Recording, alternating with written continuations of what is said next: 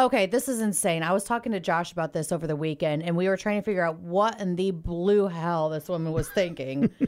a woman, Beatrice Flamini, she was a Spanish woman. She decided to do an experiment to study our internal clock and how it react to extreme isolation. So she went into a cave, uh, 230 feet underground, 500 days ago, and just came out. Yeah, and it, this is a trip because she didn't have any natural light. She only had two GoPros, Mm-hmm. uh, and no news. Nope. Not she could take books.